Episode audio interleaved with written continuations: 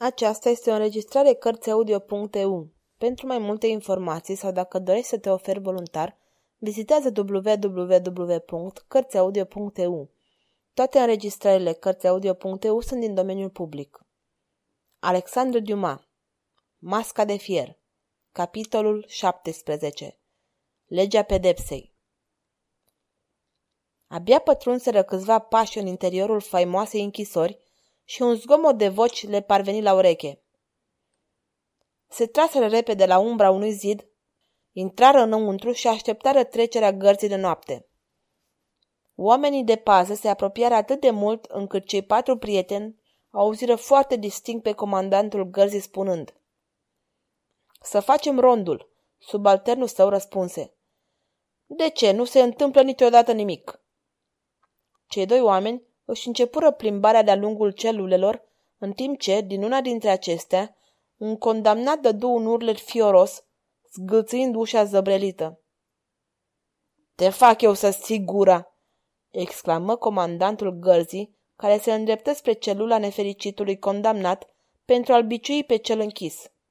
În momentul în care comandantul intră în celulă, D'Artagnan se decise să folosească acest prilej și ieșind fără zgomot din ascunzătoarea lui, doborâ cu o lovitură pe pasnicul rămas afară, apoi îi șopti lui Portos. Pune un căluș și leagă-l. Drumul era liber spre celula lui Filip.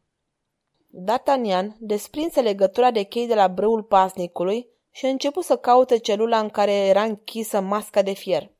O găsi repede și în momentul când îi trecu pragul, se înfioră la vederea torturii la care fusese supus protejatul său. Toate nu durară decât câteva clipe și de pe buze îi țâșni un singur strigăt. Filip! Prizonierul ridică greoi capul și prin deschizătura măștii, făcute acolo unde erau ochii, văzu pe cel care stătea în fața lui. D'Artagnan! fu răspunsul lui. Șezi, reluă D'Artagnan scoțând cheia de aur. Filip, care era foarte slăbit, se supuse și timp de câteva clipe, D'Artagnan lucră să îndepărteze oribila mască. Mai repede, simt că înnebunesc!" Se auzi vocea lui Filip de sub mască. Cum poate fi un frate atât de câinos?" mormăi fostul capitan de muschetari, în timp ce se străduia să descuie teribila mască. Ceilalți deținuți care îl văzuseră pe D'Artagnan intrând în celula lui Filip începură să facă zgomot și atraseră atenția primului pasnic care își continuase rondul său. Furios de aceste zgomote, al căror sens nu-l bănuia, pasnicul se îndreptă mormăind spre celule. E ora două, iar vede numărul 33 stafi, murmură el. Eforturile lui D'Artagnan de a le libera pe Filip de masca lui se dovediră infructuoase. Nu se descuie, spuse el când se convinse că era inutil să mai încerce. E o broască dublă, chinezească. Pasnicul era acum în imediată apropiere a celulei în care se găseau Filip și D'Artagnan. Ceilalți trei muschetari priveau cu groază cum se apropie cel care ar fi putut să le năruie toate planurile. Nu îndrăzneau totuși să facă nicio mișcare, înainte de a se convinge că prezența lui D'Artagnan în celula măștii de fier nu va trece neobservată. Gata să intervină dacă nevoia o va cere, cei trei prieteni își ținură respirația, evitând să facă cel mai mic zgomot. Pasnicul trecu de-a lungul celulelor, strigă deținuților să facă tăcere și se îndreptă spre celula deținutului numărul 33, pe care voia să-l vindece cu biciul de stafiile care spunea că îi se arată. Când îl văzură trecând, muschetarii respirară mai liber și se precipitară spre celula lui Filip, strigându-lui D'Artagnan. A plecat! Să ieșim de aici, spuse D'Artagnan lui Filip. Ai suferit destul. Apucară pe drumul care veniseră și D'Artagnan, care îl sprijinea pe Filip să poată merge, șopti protejatului său. Poți fi liber sau regele Franței, tu vei hotărâ. Fără să ezite, Filip, care acum își cunoștea adevărata obărșie, îi răspunse. Dumă unde e coroana Franței. Restul drumului îl parcurseră în tăcere. Când ajunseră la o bună bucată de drum de groaznica Bastilie, muschetarii făcură un scurt popas și fără graba care îi făcuse să-i tremură mâinile în celulă, D'Artagnan reuși să scoată teribila mască. Chipul lui Filip îi părut tot atât de nobil ca și înainte. O barbă suficient de mare îi înconjura ovalul feței și ochii îi străluceau de focul și dorul unei răzbunări cât mai grabnice și mai complete.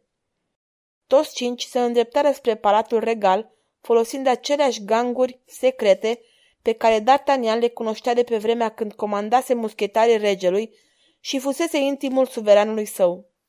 Când ajunseră în fața apartamentului lui Ludovic al XVI-lea, D'Artagnan porunci scurt uneia dintre tovarășii săi. Atos, păzește ușa! Ceilalți, în frunte cu Filip, care ținea masca de fier în mână, intrară în dormitorul regal și se aliniară de-a dreptul patului în care Ludovic continua să doarmă în urma beției. Filip îl privi cu dezgust și apoi spuse, Trezește-l! Scuturat puternic, Ludovic deschise cu greu ochii și deodată văzu în fața lui pe Filip, ținând în mână masca sub care îl pedepsise să-și termine zilele. Scena îi se păru ireală, ca un vis, și își frecă ochii.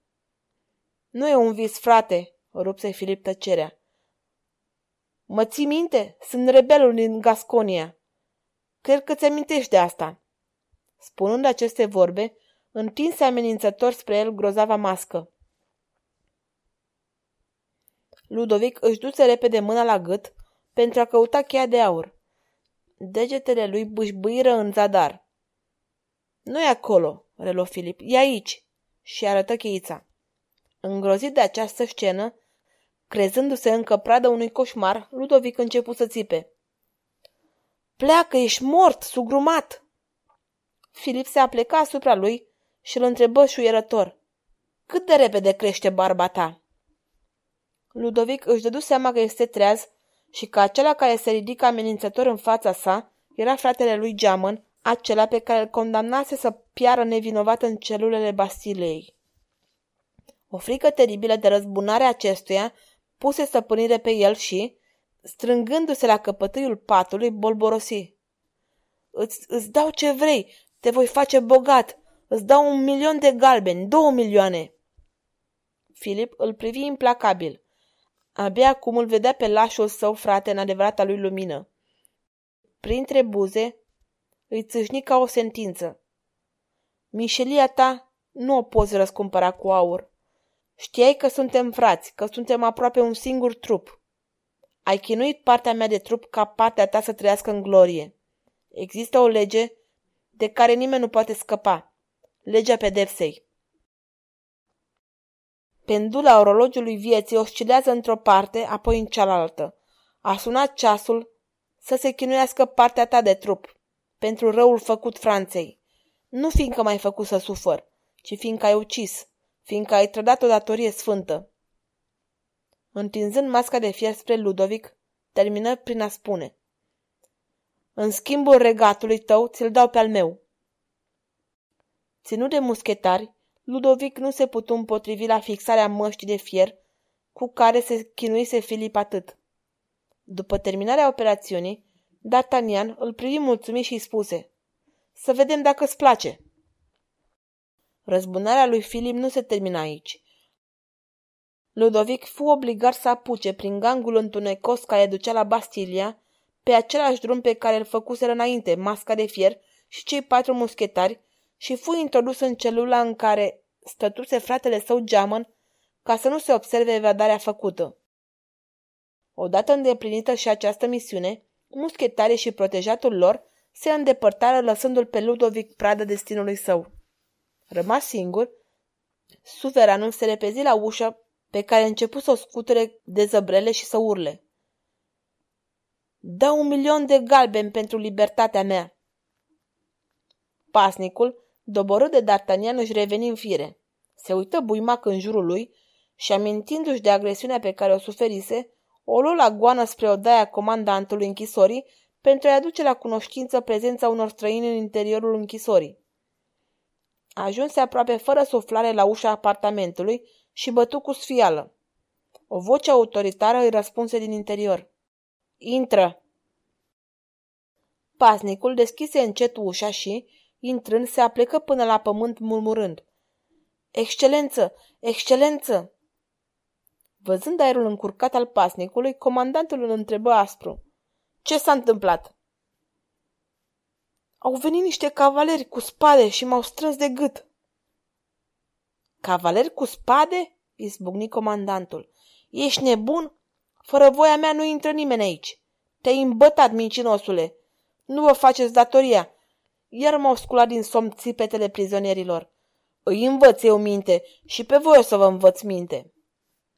Comandantul închisorii ieși din cameră, urmat de pasnic, la care se alătură după câțiva pași și celălalt pasnic. Când ajunseră în dreptul celulei în care se găsea Ludovic, acesta continua să zgâție ușa și să strige. Sunt regele, dați-mi drumul! Vă voi îmbogăți! Comandantul îl privi ironic și spuse. Bine, sire, dar aici comand eu. Dar eu sunt regele, repetă Ludovic furios și neputincios. Bună seara, majestate, adăugă comandantul și se îndepărtă. Ludovic se prăbuși pe tronul pregătit fratelui său și pentru prima oară în viața lui simți ce înseamnă durerea.